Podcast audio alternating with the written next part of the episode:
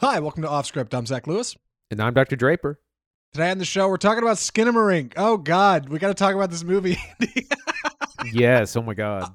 I feel like this is all anybody on Twitter has been talking about, and I know there's other corners of the internet, but like, man, the algorithm has figured out that I've seen Skinamarink, and I can't get away from the memes and the discourse. It's a very, it's a very divisive horror movie. I don't think people listening may know. Yeah, it's uh, it's something else. Definitely surprised me. Um, you know, was really c- creeped out by the trailer, and I'm surprised it's taken off the way it has, considering it's at the very like low budget, small thing. Me too. We're also talking about the Golden Globes. Uh, the Oscar picks are officially coming out next week. We've seen a lot of those movies this year. Uh, red letter year for off script uh, at the cinema last year, so I, I, feel pretty good about saying we've got hot takes. But the Golden Globes are out, uh, the winners are out at least. We're gonna take a look at some of those and see what might transfer over and what may just not happen. Uh, we're gonna talk, look at Tar. Uh, this movie came out last year, starring Cate Blanchett as an incredibly talented, famous composer or conductor. I'm sorry. Uh, we watched it, and we're gonna let you know what we thought. I'm glad we finally got around to this one. We missed it last year, but not not anymore. Got in our sights. Uh, and first of all, we need to get to the news. Our first story this week: HBO Max is hiking their prices for the first time ever, effective immediately. In fact, uh, already this this happened on the 12th, so we're five days past it. HBO uh, bumped their prices on their subscription. They didn't even tell people, Andy. This wasn't an announcement. they just did it. It, it was, it was right. wild. Uh, how much did right. it go up? it's going to be going up an entire dollar. and this is just for the ad free version. It's going up from fourteen ninety nine to fifteen ninety nine uh, on the billing that starts next month. So it's not quite right away. It was just announced. Um, but this goes in line with uh, HBO or Warner Media trying to make the streaming just more profitable. They're raising the price. They're also they've cut already cut a ton of content from their library, which is mostly cut to ha- to not have to pay residuals, royalties to actors, producers, all that, and uh, they're looking to license those out to other ad-supported outlets, maybe something like Paramount Plus or something like that. Tubi, who knows? Uh, we found the story in Variety, who has like this wild chart of streaming services and monthly rates across January, whether or not it's ad supported or not. In fact, if you're watching us on Facebook or YouTube, where we live stream the show, you could see this. Uh, I I guess. Listen, obviously, I don't like it when any of these places hike prices. It's a bummer when Amazon Prime goes up. It's a bummer when Netflix goes up. But HBO might have figured out like the softest way to do it, very small increments and with no runtime to think about it. They just they just came out, hey, we're upping it a dollar. Sorry. Like it's the first time we've done it. It's fine. Like typically Netflix will announce, yeah, in, in three months we're gonna up prices. Come June, we're gonna go up three dollars. January 2023, you better expect a hike. And like I think that I don't know, that gives me more time to dwell on it and get mad. But if you kind of just say, hey, it's a dollar, here it is, I, I think it's gonna fly under a lot of people's radar. Yeah, I also they have not raised prices in since the, the service launched in 2020, so it's almost a whole full three years with the price being the same. That's kind of unheard of, and so it's not unexpected, and it's it's just a, a dollar amount. It's most people aren't going to cancel uh, over that. Um, it's also important to know that the whatever big streaming service they're coming up with, that's going to be a combination of HBO and Discovery. Whatever that whole thing is, it's supposed to be coming out this spring, which will be called Max. For that's what what we know for now. Um, so that's on the horizon as well. Speaking of things on the horizon, uh, a movie that was out in theaters that you might have missed. We actually covered it here on the show. You can go back and listen to the episode. Uh, Decision to Leave is coming back to theaters uh, with an exclusive conversation between Park Chan Wook and Bong Joon Ho. Uh, Andy found this story. Uh, it's a bit of a slow news week, which is why it's worth covering, but it's kind of a special movie. If if you missed it, I think it might be worth catching it. When's it going to be out, Andy? uh February 13th just in time for Valentine's Day. It is a mystery mystery romance. Uh yeah. So oh, it yeah. might, it's a bit tragic. Maybe don't take your significant other. Uh, uh, but it was a really fabulous movie. We haven't seen a, a, movie from Park Chan Wook in about five years. His last entry was uh, The Handmaiden, which is a Korean era uh, period piece adapted from a British novel. Uh, so we hadn't seen anything for a long time. Really mature movie, you it's nice to see a director it just constantly improve. And it's gonna be back in theaters, and it will also be accompanied by a conversation between uh, famed Korean director Bong Joon Ho and Park Chan Wook himself. Um, we don't have the Oscar noms. Again, those are coming next Tuesday. But for now, uh, Decision to Leave is shortlisted for Best International Feature. Like it's it's considered that this might be, you know, one of the biggest films of the year uh, from cinemas that aren't in the United States. So it's worth mentioning that it's pretty good. We already covered it on the show. I can't recall which episode. You can just scroll down a ways on episodes and you'll see. Not it. too long ago. Just, just a couple of months ago. Yeah, it wasn't that Yeah. long ago we went and saw it. And if you want to catch that conversation between Bong Joon Ho and Park Chan Wook, it's actually already online. Which is crazy. Uh, YouTube's got it on Mubi's official channel, so you can go check it out there. It's a four and a half minute conversation. I'm going to watch that after the show. One more thing before we get to Skinamarink. Uh, Avatar 2 crosses $1.9 billion globally.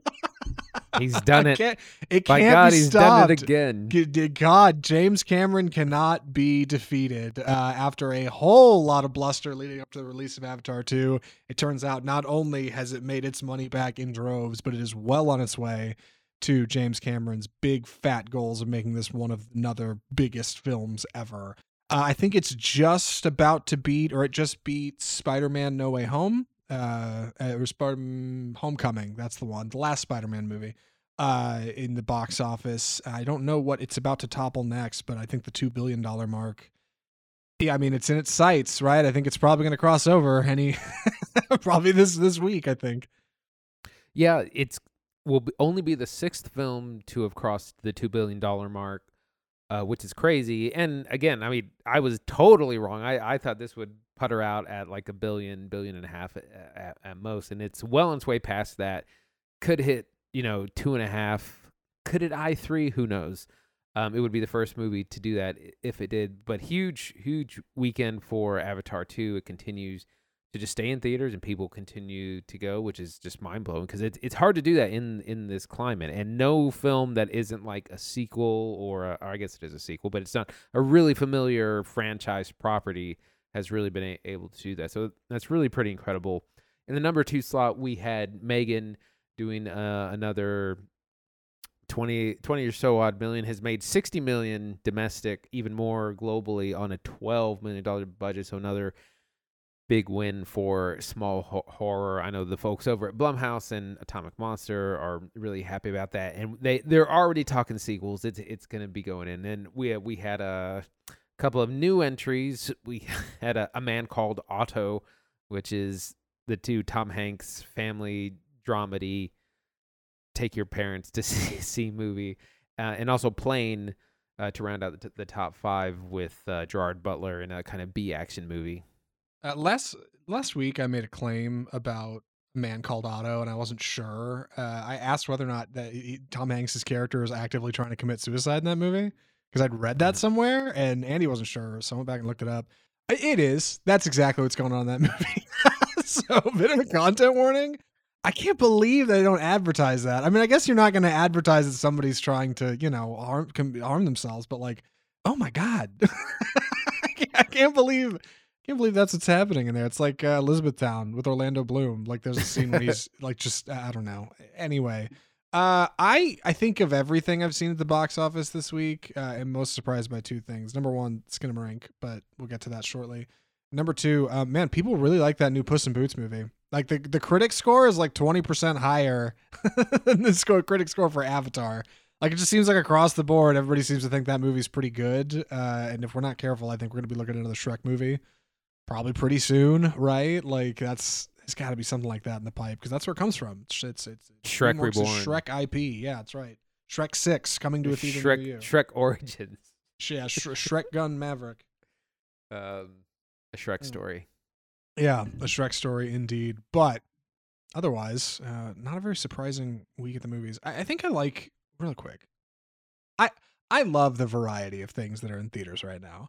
Like cin- cinema is coming back in a big way, baby. We got big CGI Avatar. We got exciting animated children film for kids that's actually doing like really cool animation Puss in Boots. We got weird horror Skinamarink going around. Uh, Megan is doing this like camp horror thing. Some good variety out there. All right, just just just across the board. It's not a bad time at the movies right now. Might be worth get, taking a date out or you know going to see something because man, there's a lot of weird stuff out, and I it's not a bad January. I don't think, right, Andy? No, it it's like I said, January is usually a kind of a bad month for films, and we've actually had some pretty decent releases this month. Yeah, we sure have. And with that, we should probably get to one of the most exciting things I think we might have ever watched for this show. Uh, listen, if you don't know a lot about Skinamarink, um, I'm not sure where exactly to start in on it, but I think we should just kind of go for it. Uh, the movie is Skinamarink. in this house.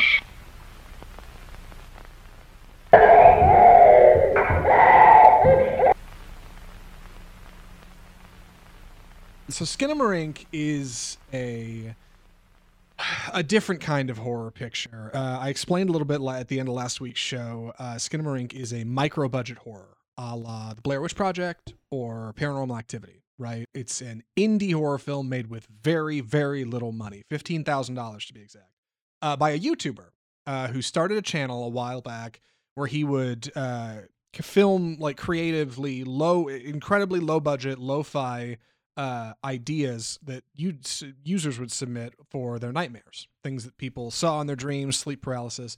Uh, Kyle Edward Ball would film this and create uh, little shorts out of it. And one nightmare that he kept seeing over and over and over again was I'm like six years old, I'm in my house, I'm watching cartoons at night, none of the lights work, there's no doors and windows, and mom and dad aren't there, and I can't get out, and there's something in the house with me. There's, there's something in the dark, like that I just, it's like haunting me. I can't get away from it. Uh, and he took that idea and he developed this into a 100 minute feature called Skinamarink.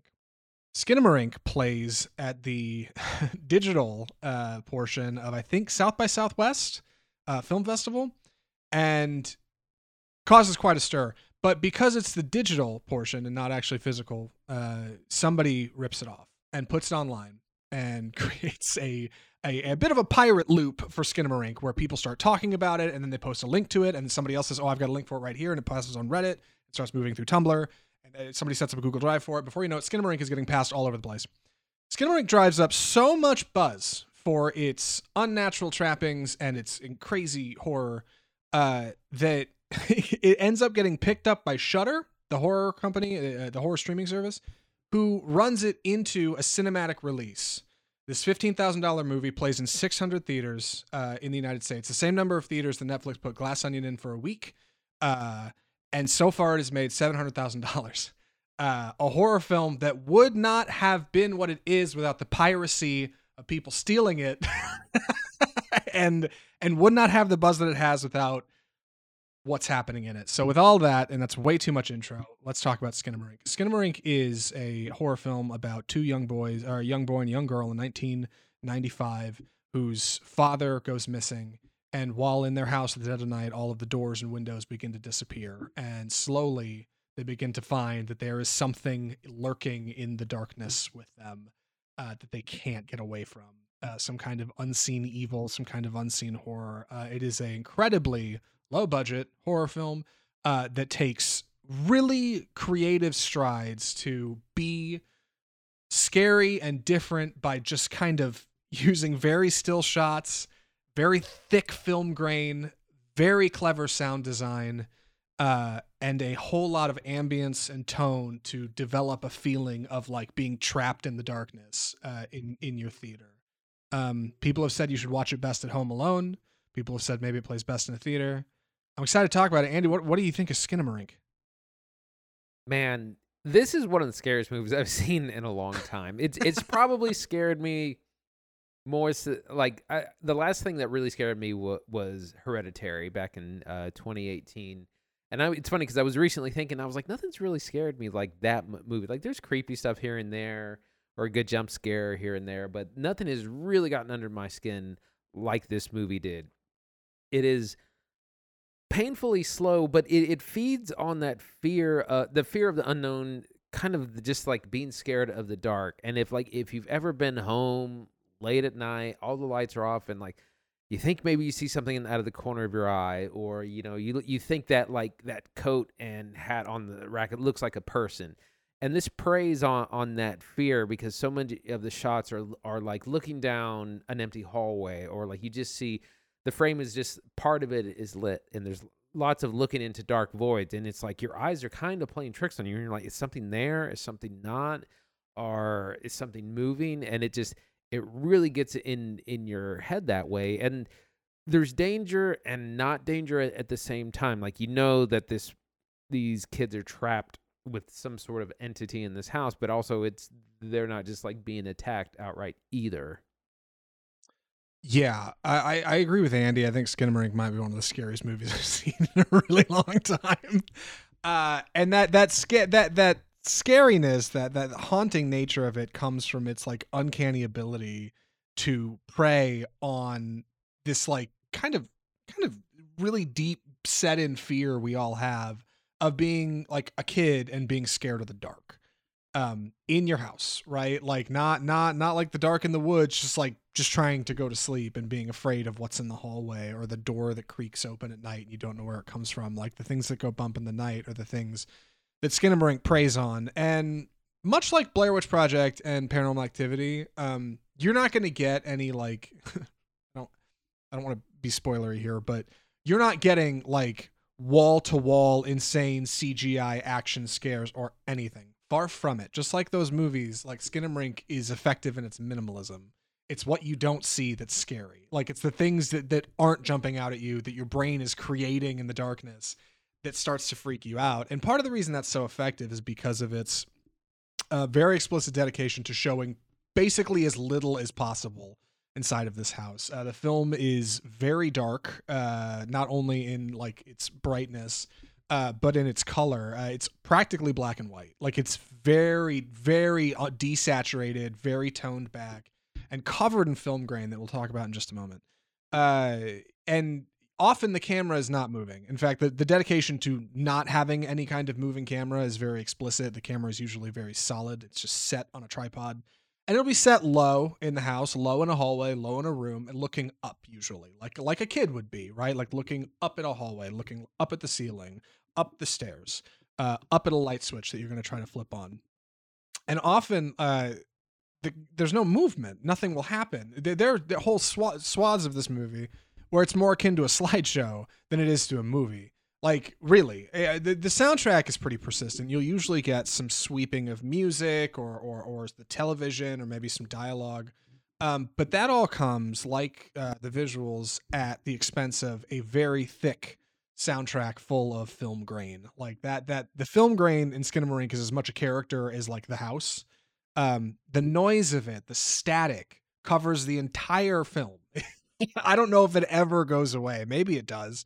Um, but from the first frame to the last, you are seeing, you are hearing this dense static that everything runs under or over, and you have to see this like seven layers of After Effects film grain that they laid on top of the screen in everything. It's so thick, and it's like this kaleidoscope kind of look, at least up on the screen for us, like where it just kind of turns in on itself uh and you constantly have this like illusion of very small motion through the film grain while on screen nothing is moving. And that means when you're looking into the darkness down a hallway it's like you can almost see stuff down there and your brain fills it in with what you think might Mm. be uh in the darkness. Um and they do that for a hundred minutes. Yeah the part part of what, what's so effective is that there's just so much tension throughout the entire movie. I mean it's like 20 minutes before something really significant happens but there's all this just like staring into the dark and moving around the house. You kind of have you're oriented a little bit th- there's like a downstairs where there's t- this tv on playing old uh cartoon reruns. There's the stairs that has this weird wood paneling and then there's the bedrooms upstairs. And so you're moving kind of between these three uh places but it just it just gets in your head of like is there something there? And there, is there something there? And it's the thing is it stayed with me after the movie. Like i got home immediately had to turn on all the lights. Immediately had to like i was like is the skinamarink in my house? Is he in my apartment? Um and it, into the next day it was just like you know I, I was getting creeped out in my own place. And like it's been a long time since a movie did that. Yeah, uh, Skinamarink is uh, effective, especially for those of us at home uh, in the United States, because it's filmed at like a standard Midwestern, like you know, mid-colonial '90s home. Uh, it's it's not particularly special. In fact, the director Kyle Ball shot it in his parents' house, uh, the house he grew up in. So I'm sure he was able to tug on a lot of these old memories from back in the day. But uh, when you go home to like any home in America, usually your your interior architecture looks functionally the same. so when you turn off the lights in your house and you look up at the corners of the walls and down hallways, like you're seeing Skinamarink. The only thing you're missing is the film grain. Um, but boy, uh, it, it really does have this kind of haunting effect because not only does it spook you out of the dark, but like the very scenes you're see you're you're, you're seeing or not seeing this strange thing in is your house.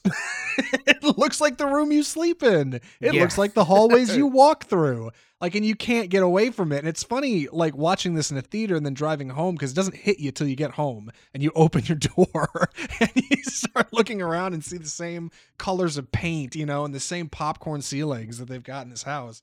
Uh, and suddenly, like you're you're you're right back there, you know. That, now, I should say, uh, this does this deep and dense horror uh, comes at a cost, and that cost is a very, very, very slow, agonizingly slow first half. So slow, uh, we've heard uh, here on Off Script and and on Twitter. Actually, I was reading this just last night. Um, there are people who who are walking out who can't who can't do it. It's so damn boring, and I I too also had this problem. Yeah, uh, I had some friends who went and saw it, and they didn't make it halfway through. They kept nodding off. Fri- Friends of the show, friends of the show, like yeah, people who go see big bold Wait, cinema. Which, admittedly, I dozed off a little bit in the first thirty minutes because I was just a little bit too comfortable. My heat was my seat was heated. I seat heaters are feeling nice. feeling a little nappish, and uh, you dozed off a little bit myself. But uh, yeah, it's, some people it, it's definitely incredibly slow, like Memoria level slow. We've talked about that movie before. Um, it's very and but you got to know what you're getting into. It it's very experimental. Like it's going to be incredibly slow. Things are going to move at a snail's pace. They're going to get you into this mood and um it could definitely be cut down. It could maybe work better as an 80 90 minute feature. But it, it's worth sticking with. Like if you can that's why I I'm really, you know, sad that my my friends left at the half like before the halfway point because I was like, if you had made it to the halfway point Man. and finished it out, because like the second, the back half of that movie is really where it's at. Um, but it is incredibly slow, and it's very. I mean, it's like what you would watch in film school, or like as a musician, it's like we would learn about kind of avant-garde, new music uh, creation. Like it's in that vein of experimentalism, of being new and avant-garde, and that's generally not what you go to the theater to see, or see in the theater, or see at this length. But it, it's one of those things. If you can you can kind of grind through the the slow slower bits. Um, I think it's really worth the payoff. Yeah, um, Skinamarink. I, I I feel like for for those who may not know, know know nothing about it and have listened to our review up to this point, for all of our praise in the first chunk of this, it seems like well, how, what do you mean people are walking out? Is it too scary? Is it is it what's wrong with it? It's it's too boring. It is agonizingly boring. It's too Like, no, it- it's too slow paced. yes, like it it is. I mean, there, there. I mean, I, I also think I dozed off at one point, probably fully, like for a minute or two, and then woke back up in the theater.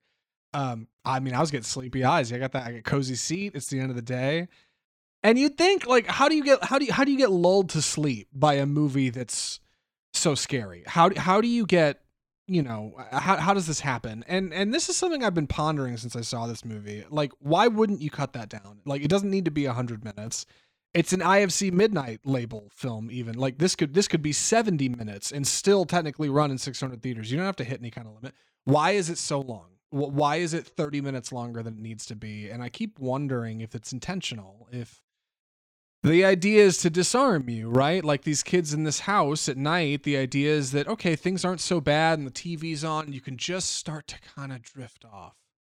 But then things start to happen like and as you start to kind of rouse in your seat like suddenly things aren't right and things start going wrong. Uh, a window's not where it used to be. A door's where, it not, where not where it used to be and you strain so much to see not only like what's not there but even what is i mean you never even get a good look at the kids in this movie you never see mom and dad's face if anything they're like uh they're like the parents in Peanuts, right? Like you just see like the knees down. Sometimes you'll just see like a, a you know a, a corner of a kid's head or like you know a hand like on the bed or something. Like you really don't get anything and your brain's got to work in overtime to put it all together and by the time you get to the end of skinamarink like i if you aren't rattled man i like you're you're, you're made out of stone because it it, it really Oh does like it yeah. lulls you into this feeling of like it's not this isn't that bad i'm okay and you're even bored by the time it turns up the heat and like man it i i i i, I can't i don't know. It's either See, bad part of- editing or it's by design. Part of it is um, it's not just that it's long and that it's slow. It's also uh, not how you would it, it's not like a normal narrative film would be where you introduce your characters your a plot b plot conflict vil- antagonist villain work through like it doesn't really have any of those because it's all about the feeling of a nightmare a feeling of waking up in the middle of the night and feeling like, you're ano- alone. And so like zach was saying we don't really get into we don't get introduced to our characters. We just know them as mom dad uh daughter son. Like we said we, we don't ever see we don't see anyone's face. We just see you know we see people's legs most of the time a lot of feet. We you know you see the you see the the world from the children's perspective you it's very low with the camera pointed up, up like them looking up at the ceiling up at the uh things and as you're seeing kind of spooky supernatural things. But that's also part of why it's a challenging watch because it's not you're not getting all these kind of normal narrative films. Like i said it's very experimental. It's very experiential. It's about the feeling of of having a nightmare. It's a nightmare come to life. Reminds me of something like uh mulholland drive which is a dream come to life.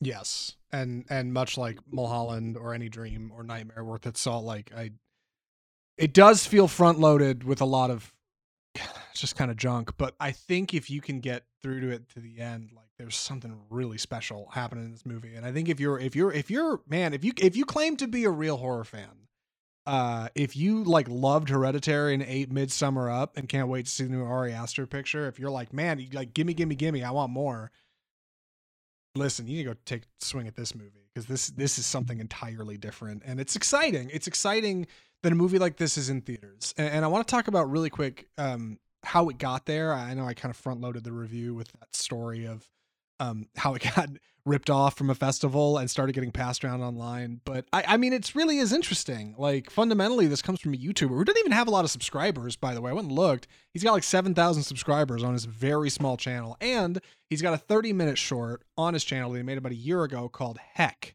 And heck is actually like the concept for skinamarink it's much tighter.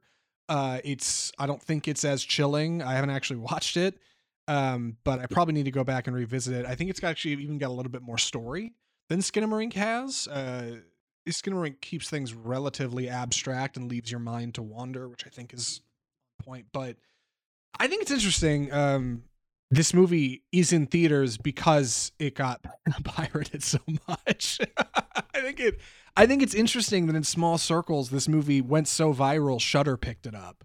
And like now it's something we're talking about on this show. And it's weird, right? When something gets lifted by the internet and taken for a ride at the low low cost of free. Um and somehow it has also simultaneously been fantastic marketing. Um Andy, d- d- I don't know. Do you think this movie plays best in a theater? Is it is it best to watch it at home, like I mean, after you can- rip it off the internet? I, I mean, either way, I think is. uh, Go ahead. I think it could work either way. It for me, it definitely worked in in the theater, and I think in some ways better because you're gonna have like the house. You will feel like the four year old because the house is gonna be as big as the the house a house is to a four year old by seeing it on the big screen. Also, also the sound design is a big part of it because it's it's the crackling of the of the static. It, it's the the thump uh, that you hear upstairs overhead. It's the sound design is a big part of it. So it definitely works in the theater. At the same time, watching it at home alone by yourself, I would actually kind of be terrifying. I think, but it but you would have to commit to it. Like that means like no stopping it, no getting on your phone, like no like really dedicating yourself to to a hundred minutes of this. Yeah, and and that's a challenge. I think a lot of people obviously aren't going to mount one. One for one, you're probably not going to go pirate Skinamarink, especially because it will very quickly be on Shudder. It's in theaters now. But number two, dude, the attention span I think of people is not going to withhold like the first half of this. Uh, we, I mean, even in our theater, like the girl sitting next to me got her phone out twice in the in like that first first half. Second half, dude, not once. She was clutching her pearls, hiding under the blanket she brought. like it was, it was great sitting next to somebody who, who didn't. know I mean, I didn't know what I was getting into, but clearly she didn't either. Um, and I think that's what was so really so interesting about Skinamarink is is it front loads its credits, and the movie ends and the lights come up and like nobody in our theater like just stood up like well that's that and like strolled out. Like every one of us was like shook to the core. And everybody turns and starts talking to their friends like oh my god. Like did you see that? It was That's one of the- crazy. It was Like, one of those those bits where I, I was like angry because I had gotten so scared, man and I Yeah, was mad I- that the film had let had made me get that scared. Yes. Um, you know, I I wonder what other horror you know, creatives in the space are thinking about this movie. I'll bet Jason Blum is like itching to talk to Kyle Edward Ball. I bet I bet Blumhouse, who's currently sporting Megan, is looking at Skinamarink making seven hundred thousand dollars in six in six hundred theaters, and they're like, "Oh my god, we got to get a piece of whatever's happening here." Like, it's truly something special. It's it's genuinely something different, and that's for better or worse. Like, I, I man, I think you either like what it's doing or you don't. But we should probably get to recommendations. I think. Uh, Andy, any other thoughts before we jump to recommendations? Well, only that uh, a, f- a follow up to this film or whatever he does next um, would need to be, you know, more commercial, more tr- like it's some sort of traditional narrative with characters. Like y- if you could capture the mood and and the scares and the chilliness of this film and put it into something more commercial, like you would ha- you would have something. I know. Like if you if you ran this like in October, oh my god, people would be so spooked like walking out of the theater in, during spooky season. Like I think there's there's really something special here. Um and with that we should get to it. Andy, would you recommend skin Skinamarink? I would recommend it to fans of horror, hardcore fans of horror, and to those who seek out bold cinema. Uh, like I said, it's it's very long, or it's not very long. It's 100 minutes, and it's incredibly slow, and it's very like you have to really be with it. You got to pay attention. It's experimental. It's experiential. Uh, it's unlike anything I've ever seen. It's not going to be uh, for everyone, but I think if if you know what you're getting into and you know what kind of film it is, I think you'll have a much better time. Like if you would have walked in blind and you don't, you just think you're going to see a, a regular horror movie, definitely kind of be be angry you went to see it. But I, I think people who who are looking for something, things that are new and different, um, I, I think it, it would behoove you to uh to find a screening and get through it. Yeah, I'm in the same boat. I think Skinamarink's great. Um I think yeah, if you're a horror fan, you should go see it. The the biggest warning in the front, my god, you are going to be bored. You you got to put your phone away, all right? Have some have some guts, put it on the line and give it give it your attention. Like I don't think you'll be disappointed. Like it's it's it's it's a bit of an experience. A lot of people said Memoria was like uh more like an art gallery, like going to like a showing than like a movie and like in its in its own weird way, I think Skinamarink might also kind of fall into that category, but like give it a go because what's happening in here I think is really special and I I if you have the means, I'd say try to go see it in a theater. Just get swallowed by the screen. Like just really don't I- like, don't put yourself in a it position where you can get your phone out. Yeah, I, I know. Like, I I- think I might try to go see it again. like knowing knowing what it is now and how it ends i think there's definitely a lot of that i missed in the beginning part which i said is kind of difficult to get through um but now i i definitely want to try and catch another screening I know. I don't. I I do think I'll be significantly more bored round two though. That's the thing. I do wonder if this, it's a bit of a one trick pony. Right? Is it going to be It as fun be. the second time? But at the same time, like you, I guarantee round two, you still will not be able to predict where a lot of the events are going to happen. Like, because it's just a lot of long segments of like not a lot happening, and that's what disarms you. Like before you know it, you're right back in it. Um, but yeah, I think I might want to go see it again. Uh, with that, we should move on. Spent way too long talking about Skinamarink, but it's something special. Uh, we need to talk about the Golden Globes.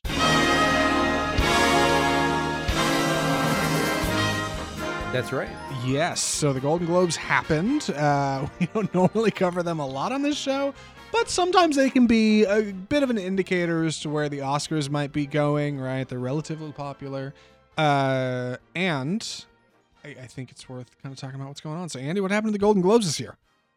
Well, one thing before we get into it, I wanted to mention that the Golden Globes had become kind of this black sheep of the award show a couple years ago. There were all these uh, kind of allegations of of corruption. There there were of people taking bribes, uh, of like people getting like fancy hotels or like that kind of stuff to sway votes, and uh, they weren't supported for a while, and they weren't even like they had they couldn't find anywhere to air. Um, and I think they actually aired somewhere online uh, this time as as well. But um, so but they have managed to turn that around. They have diversified kind of their their voting uh, group gr- voting block, uh, and the Golden Globes have gotten a little bit more respect than they had even a few years ago, and that that's important to just remember in the background. Moving on to the awards, we have uh, Best Motion Picture Drama. The winner was The Fabelmans, which I can't roll my eyes any harder at. Uh, also up, yeah. also nominated was Avatar: The Way of Water, Elvis, Tar, and Top Gun uh, Maverick. Zach, what do you think about this? okay, first off, we haven't seen the Fabelmans for all your eye rolling. You don't actually know. It might be amazing, but we're pretty skeptical here on Off Script. Uh, look, we love Spielberg just fine. But yeah, there's been a lot of good stuff that came out this year. Uh, of the five, I'm a little surprised it didn't just go to Top Gun. Um, because I mean, everybody liked Top Gun, right? Right. Th- that's what I'm having a, a hard time with, and I do need to see this, but like, I just don't see a, a family drama really winning over big things like Elvis or Avatar, even. Which I'm not a fan of Avatar, but at least it's a big event of you know, a director with a grand vision, and it's really like something new in cinema. Something with with Top Gun, but here we are. Uh, moving on to uh, best performance by an actress, went to Cate Blanchett for Tar, which we're going to be talking about uh, briefly. And uh, other nominees were Olivia Colman for Empire of Light, Viola Davis for The Woman King, Ana de Armas for Blonde. Nice to see her on there. Uh, Michelle Will- Williams for The Fabelmans. So of that list, Zach, Listen, um, I first off was surprised that uh, Michelle Yeoh wasn't on that list for Everything Everywhere because she's tremendous in it, and I think she's being shortlisted for the Oscars alongside, of course, many of these nominees. She's on the musical or comedy. Oh, that's right. She's in me. Oh, okay. Yes, she is. Okay, well then, uh, disregard that. Of the five we have here, dude, Cate Blanchett's really good in Tar. We're gonna talk about Tar in just a minute. Let- Let's talk about the Golden Globes and what this might mean. But, uh, dude, Cate Blanchett's really good in Tar. she is really solid. really, really good. Uh, best performance by an actor uh, for drama. Winner went to. I almost said Elvis. Winner went to Austin Almost. Butler. Yeah. for Elvis. Uh, other nominees were Brendan Fraser for the the Whale, Hugh Jackman, The Son, Bill Nighy for Living, and Jeremy Pope, uh, The Inspection. Uh, not surprised at all uh, for Austin Butler. As far as Oscars goes, though, uh, a lot of times something like the Oscar is a culminate. It's a culminating award, so Austin Butler will probably need to get a few more features under his belt before he he wins the big one. But nice to see him him win here. Yeah. Uh, notably, Brendan Fraser won won uh, just the other night at the Critics' Choice Awards uh, for The Whale as Best Performance in an Actor. He had a really, really great tearful acceptance speech. Uh, it's worth mentioning he did he does not attend the Golden Globes because of uh, some previous happenings with the Hollywood Foreign Press, uh, who puts it on. You can read about Brendan Fraser and that. Go off. Um, but I the only other one I think I might have had a chance to was Bill Nighy for Living. We haven't seen it, but I've heard nothing but incredible things about it. Yeah, I've heard really good things about that. So I, we did see a trailer once. Probably should watch that at some point. Other than that, you're kind of right. Austin Butler's got a whole career to, to, to earn an Oscar. All right, Elvis is real good, but I don't know if he'll take the crown. Uh, with that, we should jump into best motion picture, musical or comedy. Actually, a stacked category. After this, I'm probably not going to bother to read uh, other uh, other nominees unless it's notable. Winner was the Banshees of Inisherin, uh, going up against Everything Everywhere All at Once, Glass Onion, Babylon, and Triangle of Sadness. And some of you might write off Babylon, and a lot of you didn't see Triangle of Sadness. But Everything Everywhere is a really, really big one to topple. It's a tremendous feature. I think it's shortlisted for Best Picture at the Oscars. Andy, what do you think? I, I'm surprised. Ban. I mean, I, I like the Banshees of Inisherin, but and it, it is it is great filmmaking and really kind of profound movie. But I I would just think something more creative like Babylon or Everything Everywhere would would have won. Yeah, uh, I'm in the same boat. Best performance by an actress in a motion picture, musical, or comedy goes to Michelle Yeoh. at Everything Ever All at Once. There we go. Finally, some is. Yeah. representation. Yes, uh, and and surprising to me a little. I think the other two that were worth mentioning are Margot Robbie and Babylon, Anya Taylor Joy, and The Menu. Uh, both solid. Neither of them, I think, beat Michelle Yeoh. Like, gosh, she's so good in that movie. Mm-hmm. Uh, best performance by an actor in a motion picture, musical, or comedy goes to Colin Farrell, Banshees of Inisherin. My man is shortlisted to win everything this year. God, everybody loves him in that movie. He's got the biggest, bushiest, saddest eyebrows, and he loves his donkey. I mean, what's not to love? Like he does, he does great in that movie. Uh, only other one I think might have had a real swing at it was Daniel Craig and Glass Onion, a Knives Out mystery, or uh, Ralph Fiennes, Rafe Fiennes in the menu, who's really good. Rafe Fiennes Right, is I- real good in the menu. I, I've heard that Colin Farrell and uh, Brendan Fraser are basically the con- main contenders for this award in, for, in the Oscars. Yeah, and I think that's probably going to hold up come uh, next Tuesday when we find out who the noms are. What's next? Uh, Best Motion Picture Animated went to Guillermo del Toro's Pinocchio, which I flipped out about because I thought it was Disney's Pinocchio that had won it, and I was like, oh, gonna throw a table. I was like, I remember when you texted me about it, and I was like, "That's a good thing. You like that movie." Yeah, it was great. um, yeah, so really excited about that. Definitely uh, deserves it. Yes, uh, no- uh, notably uh, two stop motion movies this year uh, nominated: Guillermo del Toro's Pinocchio and Marcel Zellweger's Shoes on. So hey, shout out to my stop motion fans. Best Motion Picture Non-English Language, uh, which is formerly foreign film, which they've kind of phased out that phrase. All Quiet on the Western Front from Germany was nominated. The winner, Argentina, 1985 from Argentina. We have not, I've not heard of this film before. I've not seen it, um, but it, it's beat. I mean, it beat all the w- things we do know: Decision to Leave, RRR, All Quiet on the Western Front. So it's it's must be something special. Listen, Decision to Leave is stellar, and All Quiet on the Western Front is a stunning feature. And I haven't watched it, but I hear RRR, which is on Netflix, might be one of the best films like of all time. We really need to sit down and give it a go at some point. I have never heard of Argentina in 1985. That movie must be like the, the eyes of God. It must be one of the most special films ever. I, I like. I don't know. I, I got to see what that movie's about. Um, best performance by uh, supporting actress went to Angela Bassett for Black Panther: Wakanda Forever. There, there's talk that she could win the, the Oscar. Uh, you know, in a couple of months, we'll see how the nominations. Um, other other other notables are Jamie Lee Curtis for Everything Everywhere All at Once and Kerry Condon for The Banshees of Inisherin. Listen, I, I I wish all of them could be winners in my heart, but man, Bassett's so good in Black Panther. She totally holds up like an emotional pillar in that film that I don't know that few others I think could could bring to the table. Like she's tremendous. Uh, best performance by an actor in supporting role goes to Ke Quan, Uh, Everything Everywhere All at Once. Hey man, my man, short round, finally getting some recognition. Thank God. Good for him. A- another one just like Fraser. Emotional speech. Everybody loves it. It feels like he's getting his. It, it's his turn. Like uh, look, Hollywood loves that stuff. All right, like fantastic for him. I don't know if you have any thoughts on that, but No, other, other than other than other open the floor. than, than there were two nominees from The Banshees of Inisherin, Brendan Gleeson and Barry uh, Keegan. Brendan Gleeson and Barry. Moving on to yes. Best Picture, Best Director. The big one uh, went to Steven Spielberg for The Fabelmans. Every all the other big directors, James Cameron, uh, the, Dan, the Daniels, Baz Luhrmann, Martin McDonagh also nominated. Uh, not surprising. Well, actually, I'm kind of surprised. I feel like he's winning because he's the name. Like anyone else comes out with that movie, and like you're not going to be that that interested. Again, I, we need to watch it, but Who Spielberg? Yeah, Yeah. I, I mean, listen, like I know we need to watch the Fabelmans, all right. And I know, look, I'm not saying Spielberg's not incredibly talented. He obviously is, but like, I don't know. Yeah, like we're I- look, we're just not that confident. We're people that go watch movies, and we feel like it's probably fine. Like it probably, I don't know. Maybe look, maybe it's great. Maybe it's great. Um, but I really, ho- I really hope Daniels had it for everything everywhere this year. Uh, Best screenplay uh, went to The Banshees of Inisherin uh, from Martin McDonagh. No surprise there. Really great, great writing. Uh, Tar, Everything Everywhere, Women Talking, and The Fabelmans were the other nominees. Um, this one actually surprises me a little. Like, I like Banshees a ton. Like, and Martin McDonagh has put in some great work. I'm surprised, but Babylon isn't on there. I'm a little surprised Babylon's not on there. Everything Everywhere is a really special sort of script about generational trauma, living with ADHD. it's got a lot going on in it.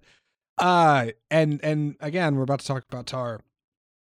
The Tar script is like razor sharp, man. It's real good. Like it's so dense and it's written by somebody who like clearly is steeped in the musical world. Like Tar's really special. So Banshees is great. Um, but it's it's it's I think it's beautiful in its minimalism, and that's why it's so appreciated here. Uh, best original score. I'm really excited to talk about this one. Babylon, yeah, Yeah. Justin Hurwitz takes one. Uh, uh, other other exciting uh, nominees included Hildur uh, Good Goodna Goodna for Women Talking. I don't actually Gudnadottir. Gudnadottir. That's it. Uh, Women Talking. Uh, Carter Burwell from Banshees of Inisherin. John Williams for The Fabelmans. Listen, love John Williams. All right, he's great. Banshees has a great soundtrack. Haven't seen Women Talking. Dude, ba- the Babylon soundtrack goes so hard. Like, if it, for anybody who's like It's Babylon sucked, you cannot tell me the Babylon soundtrack is bad. It isn't. Like, it's so great. Uh, moving on to our, our last category, best original song went to "Naatu Naatu" from RRR, which was apparently a huge upset because it beat things like Taylor Swift, Lady Gaga, and Rihanna, who all had huge songs in major uh, films. Taylor Swift for uh, a song called "Carolina" from Where the Crawdads Sing, Lady Gaga from Top Gun Maverick, Rihanna from Wakanda Forever. So really incredible that this other song from RRR won. Yeah, a little bit too. Uh, you know, I, I couldn't I couldn't hum the Top Gun Maverick song from Lady Gaga. I at least remember the Rihanna track pretty well. Um, but again, man, I, I hear RRR is something really special. We'll watch it. It's it's got to happen for the podcast at some point. It's on Netflix. We got we got no excuse. Um, and any hot takes towards the Oscars? What do you think? Is this pretty accurate? Is this Um, probably I, I think we'll, well, I mean, there's always things that get snubbed. There's always things. There's surprises. Uh, so some things will will not be su- surprised. There'll there'll be films we haven't talked about or really thought about that'll be on the Oscars, and then things that you know should be on there that that aren't. Um, it'll be interesting to see like the best pictures because they can choose as many as ten. It's usually eight or nine. So it'll be what interesting what ends up on that list. Who who they pick for these the directors that sort of thing. So those get announced Tuesday morning, early, like 7 a.m. because they happen at 5 a.m. on the West Coast, super early. So they hit all the media stuff by like nine. Uh, but we'll we'll be on ready to talk about that uh, at the end of next week. it's been a really tremendous year at the movies. Uh, 2022 had a lot going on. It seems like 2023 is going to be even more exciting. If you want to check out our top 10 lists, you can go back and listen to our previous episode. I think 200 was when we did our top 10 of 2022. Had a lot of winners on there, and definitely some that aren't mentioned here at all, like Sam Mendes's Empire of Light, or uh, Luca Guadagnino's Bones and All, or Paramount Pictures' Jackass Forever. So I guess it's been a good time at the movies, and I'm hoping that the Oscars uh, coming out next week with the Oscar noms will reflect that. Uh, with that, we should move into our final film of the episode. We are running long, so we're to see if we can keep this one tight, but I'm really excited to talk about it. Andy, please take it away. Tar. If you're here, then you already know who she is. Lydia Tar is many things. So this is the latest film from director Todd Field, who hasn't made a movie in like 16 years. His last film was Little Children from 2006 or seven. Uh, great film starring Kate Winslet. Uh, really, really like that movie. Definitely ch- check it out. This movie is about a woman named Lydia Tar, who is a world famous uh, professional conductor of symphony orchestras. Uh, we first meet her doing this kind of NPR style interview where there's basically bringing up all her accolades. You know, she is uh, studied at, at Juilliard. She got her PhD in Vienna. She's conducted all the major five orchestras in the United States. She's conducted. She's currently the, like the the principal conductor of the Berlin Philharmonic, one of the best orchestras in in the world. She is an EGOT winner, meaning she's won an Emmy, Grammy, Oscar, and Tony. She's God's gift to music and conducting, and she she is working on this uh, recording of all of Mahler's uh, nine symphonies, and sh- they they're working on the last one, the the famous Fifth Symphony, probably Mahler's mo- most famous, and uh, they will soon be starting rehearsals with the Berlin Philharmonic to do this epic uh, recording with Deutsche Grammophon, and that's kind of how we meet her. She's this this star of the classical music world, incredible, like fawned over genius, um, but she's kind of a terrible person, and uh, she she is um, like even though she's a, a musical, in, incredibly musically. Uh, she's very manipulative. She's very narcissistic. She uses her position of power uh, she abuses her position of power. She manipulates other people. She, uh, you know, she is, for lack of a better term, she's a womanizer. She's a uh, she's a lesbian. She has a partner with one of the violinists in in her orchestra. They they have a daughter, but she still kind of has. She fools around on, on the side to the kind of to the knowledge of everyone. Um, and so we we have this very flawed character, which is part of the reason uh, Martin Scorsese was saying that this movie like is saving cinema. But I and I can see why he likes it because he likes flawed characters uh, as well. And at the beginning, we we after we meet her, she does a, a conducting class at Juilliard, um, and she's very she's very old school. She uh, kind of belittles the this young conductor who just wants to conduct new music, and she's like, "Well, why don't you just c- conduct some Bach?" You know, get, into to the roots. And he's like, well, I, he's kind of a problematic figure. He sired 20 odd children. He's not, I'm not, as a person of color, I'm not interested in his music. And, and she kind of does not jive with, with this whole thing. She's like, you don't know what you're talking about. You're never going to be a conductor if you've never conducted Bach. And uh, this is the kind of, of person uh, she, she is. And this is, kind of this is our setup. I'm not going to talk too much longer, but that's who we get. We we get this brilliant conductor who's also a very flawed uh, person and whose decisions kind of create some self destruction. Zach, what'd you think? Uh, Andy and I watched this movie together uh, at his place. It's available on video on demand uh, for five ninety nine. Um, and let me tell you, uh, I do not have much of a musical background. And Dr. Draper, on the other end of the mic, is an esteemed uh, musical fellow who has done a lot, played a lot of instruments. My man knows his music. Watching this movie next to a music major is a bit of a blessing and a curse because Andy was able to fill in a lot of gaps that I didn't understand. Um, but at the same time, uh, Lydia Tar is hoisted on the shoulders of absolute giants in the opening of this film. Uh, the, after after a brief introduction with a a, a bunch of opening credits uh, featuring a lot of the music in the film, the artists who brought it together. Uh, Lydia Tar is explained to be like one of the greatest of all time. She's got and she's got an EGOT, right, which is a Emmy, Grammy, Oscar, Tony, like alongside 15 others of the most talented people in the world. She's worked with the greatest composers, studied under Leonard Bernstein, like this movie goes out of its way to put her next to the names of like the most creative talented people ever to walk the earth. And then systematically over 2 hours and 37 minutes just boils her down in a character study that is like really fascinating of a woman who fundamentally uh, abuses her position like in one way or another and it's kind of kind of amazing. It does it through an agonizingly uh, slow presentation of a life full of spinning plates. Lydia Tar is juggling a person over in this country and and then she's got her family back home and then she's got the the the big thing coming up in Berlin, and she's she's practicing on her piano, and she's bouncing between houses and residences and, and residencies and auditions, like to create like quite the maze of a life. And over the course of the film, we get to know her in like a shockingly intimate way as a person who is very flawed and is supremely human uh, in in in a way that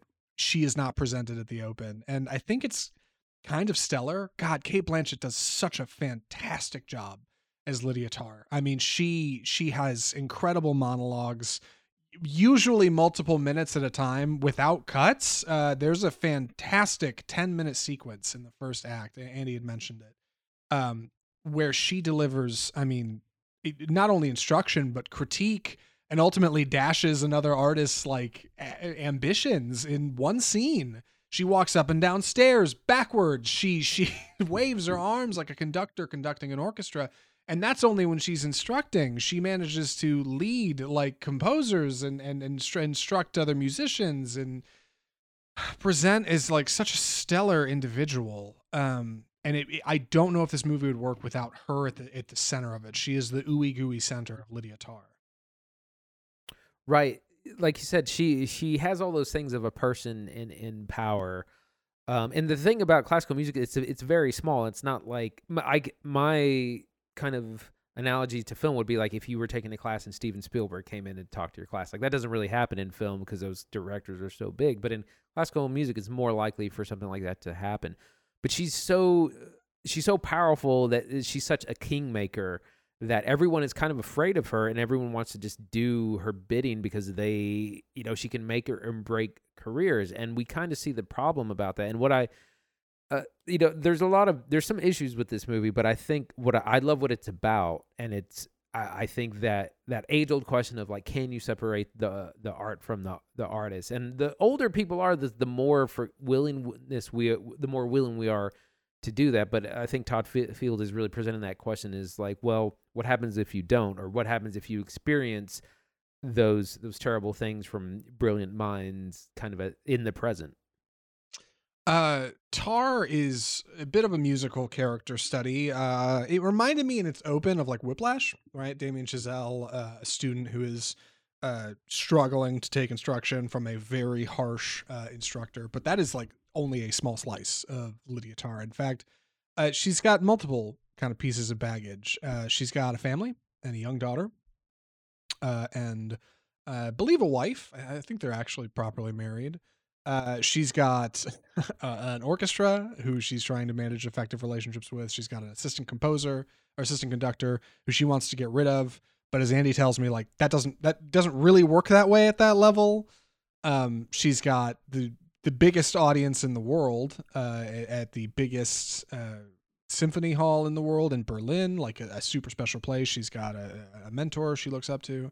She's got a board of directors to please. Lydia Tar is like a, a very high functioning member of society, and she's uh, in all parts genius. Like her her ability to, I don't know, I don't, I don't know how to express it musically. Craft a symphony that like is unheard of from other conductors and and and and present music and I mean I don't know help me fill in the blanks here Andy why is she right. why is her well, talent so special as a conductor well we're never really told that we we just she just is she just is a star you know it, it's it we don't really get into the weeds of why her conducting is so great or why why she's such a revered person and it doesn't really matter i mean she, this could honestly take place in any it could take place in sports or in entertainment or in different things the the point is that she is a star in this world and she wields a lot of power and she abuses a lot of power. We were talking about relationships. Like she we see her kind of flirting with someone at, at uh, after this this class that she teaches and it's clear that they're probably going to get to know each other famously later on. There is the kind of result of some sort of destructive relationship that is creeping in the background that is getting closer and closer. We see her also eyeing a new a new cellist joins the orchestra and she kind of begins manipulating situations to be around this this cellist. And again, it, it's a huge power imbalance because this is like a young girl new to the orchestra. She's not even full full time time yet there or isn't a full member. Meanwhile, you have the conductor who can make or break your career, showing some interest. And so you see, she just has this tendency to just kind of take what she wants and, and not care about the circumstances or, or the consequences, rather. Um, but I wanted to touch on one thing that really stood out to me is that uh, Lydia Tar is kind of a dinosaur in some ways. You see her really out of touch, particularly in that opening scene with the uh, with this where her and the student kind of get into it because he's like, "Well, I'm a BIPOC pangender. This I don't relate to a white guy, an old white guy like Bach, and she just really blows that off. And but there's other things like she, she doesn't. She's kind of taken aback when her this new young cellist that she she likes.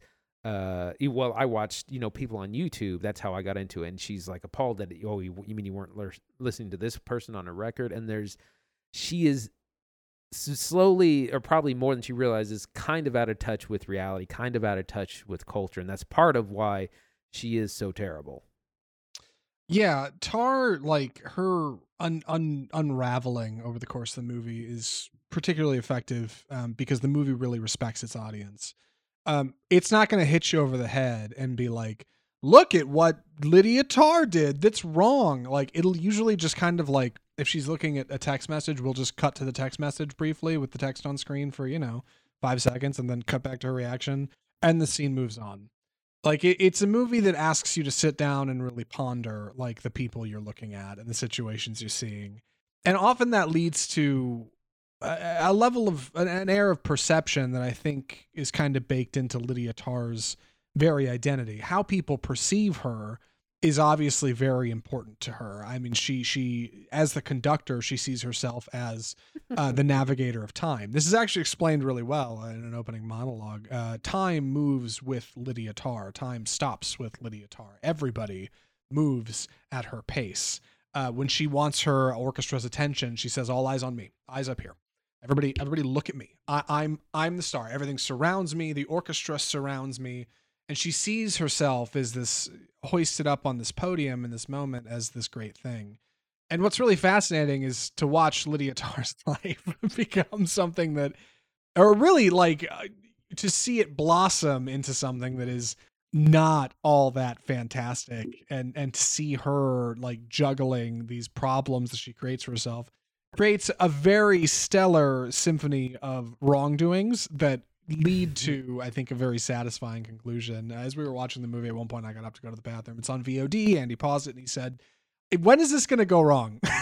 when is this going to turn? When is this going to take take when is this situation going to reach some kind of climactic something and we begin to see the fallout? Uh, and it very satisfyingly like brings us into a place I think that will appease viewers, or at least most. Uh, It's definitely received some criti- criticism, uh, namely from I can't recall her name. I'm looking at IMDb trivia now and I can't find it, but a composer who somebody said the film may be loosely based on another female, uh, female conductor. I'm sorry, uh, who has said that she very much disagrees with the presentation in here and that she disagrees with the way conductors are perceived and she's offended as a lesbian, she's offended as a woman, and I think that's all like worth looking at. I think that's important discourse Right. to have. That's why I wanted to bring it up in the show.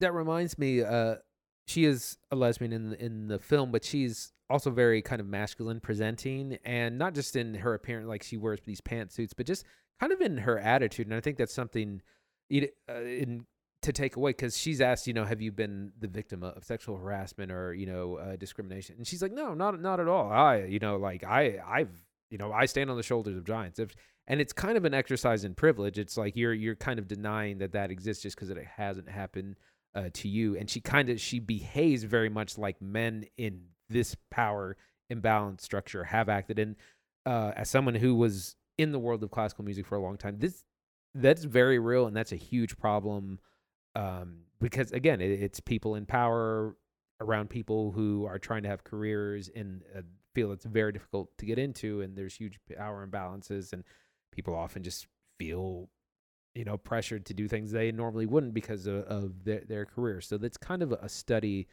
uh in that.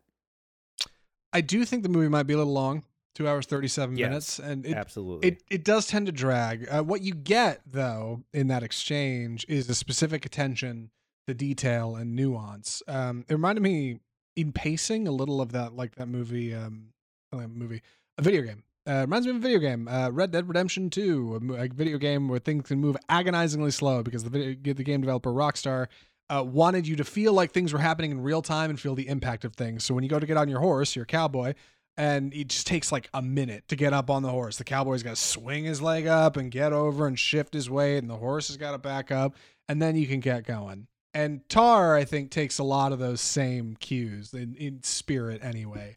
Uh, it is a movie that moves slow, but at the expense of like I think an emotional plot that rings pretty sharp for what it is. I, I you know something is up with Lydia Tar. They wouldn't it wouldn't be a three hour movie about a fictional character named after her if it wasn't about something. And you know it's there. Once you kind of get to the ooey gooey center, what that is, I think you come out with something really fascinating. I, I, Andy's right. Like Scorsese talking about, oh my God, this is fantastic. A man who already loves character studies, I think, says all it needs to about how special this movie is and why I think it's a contender for Oscar season. Blanchett is so, God, she's so good in this movie. I can't get over Mm-hmm. it. I mean, it's probably one of her best performances. Yeah, it, it's fantastic performance for her for playing this kind of terrible narcissistic uh, abuser, uh, essentially, and but also someone who is overextending their power and overestimating how much power they do ac- actually have. It is definitely too long. It could cut 20, 30 minutes for sure. With that, I'm not sure I have much more to say about it. Andy, any other thoughts or recommendations? Uh, thoughts on the music? Mahler, Beethoven? I don't. I don't really. It- it- I mean, really it just it, use, it makes great use of Mahler's Fifth, Fifth Symphony. It's a lot. The music pops up a lot in this. Mm, all right. Well, you heard it here first, folks. Uh, Andy, would you recommend Tar? Uh, I would say save it for for streaming. Like like we watched it. Like I said, it's very very long, and it does get in in the weeds. It with like classical music. I knew a lot of what they were talking about because I that's what I studied in college. But it could be a little bit hard to follow. Her performance is great, and I love the themes of this movie. It's just a little bit too long. I think I'm in the same boat. It's good stuff. It's definitely drawn as an epic, but it may not be quite as epic as Lydia Tar believes she is. That being said, like I still think it's very good at what it does. I think it's a razor sharp script script from somebody who's been steeped in the music world. It's crazy to read Todd Field, who wrote and directed it. He hasn't done a movie since 2006. Apparently, he wrote this script in like 12 weeks and wrote it only for Blanchett. Hey, apparently, he wasn't going to do it for Blanchett. It, it was a whole thing. There's a story about him crashing his car while he was on the phone with her agent. But either way, I, I think I'm glad Tar exists. I'm glad a movie like this can get in theaters. I do think it's something really stellar and sets a bar for what's possible in Yeah. the character study space. And with that, I think it about wraps our show for the week. Andy, what are we watching next week? So we're, we're trying to figure out what we're going to watch. Uh, there's a couple of new releases. Uh, the Son, starring Hugh Jackman, and Missing, starring Storm Reed. Uh, these are coming out. We're not going to be watching them. We're not. We don't have a whole lot of interest. The big thing is the Oscar nominations are going to be announced next Tuesday. We're going to be talking about that, and we're going to see probably find something online to watch. Maybe something like The Fabelmans or RRR or something like that. That's right. It's gonna be it's gonna be a surprise next week on Off Script Film Review. If you are interested in what we might be watching, if you liked our reviews today, if you want to know more about Skinamarink, or if uh, Tar really is worth the price of admission, uh, feel free to follow us on social media. You can follow us on on podcast too, but that's by subscribing. I'll get to that in just a second. We live stream the show every face every Facebook every Tuesday on Facebook around 5 p.m. CST, and you can watch our full episodes there. Comment while we're doing the show. Engage with us here. Uh, we upload our live streams to YouTube. We're on Twitter. We're on Instagram, and you can find us in all the usual podcast outlets: iTunes, Google Play, Spotify, iHeartMedia. The best way to follow us on those is to subscribe to the show. You can subscribe on any podcast outlet that you're listening to us or watching us on. Subscribe to us on YouTube. Follow us on Facebook. And, uh, you know, keep up with your boys here at Offscript. Movies are expensive, podcasts are cheap, and Offscript is here for you. You can check out our website, offscriptfilmreview.com, uh, to see more reviews, interviews Andy's been doing all over the country. It's bananas. My man has been out hustling, and it's right. working. Yeah, I love it. So if you came here from those, uh, hello. Thanks for listening. And uh, you can email us correspondence right into the show at mail at offscriptfilmreview.com. I think that about covers everything from all of us at Offscript, the home, Bold Cinema. I'm Zach Lewis. And I'm Dr. Draper. Thanks for watching.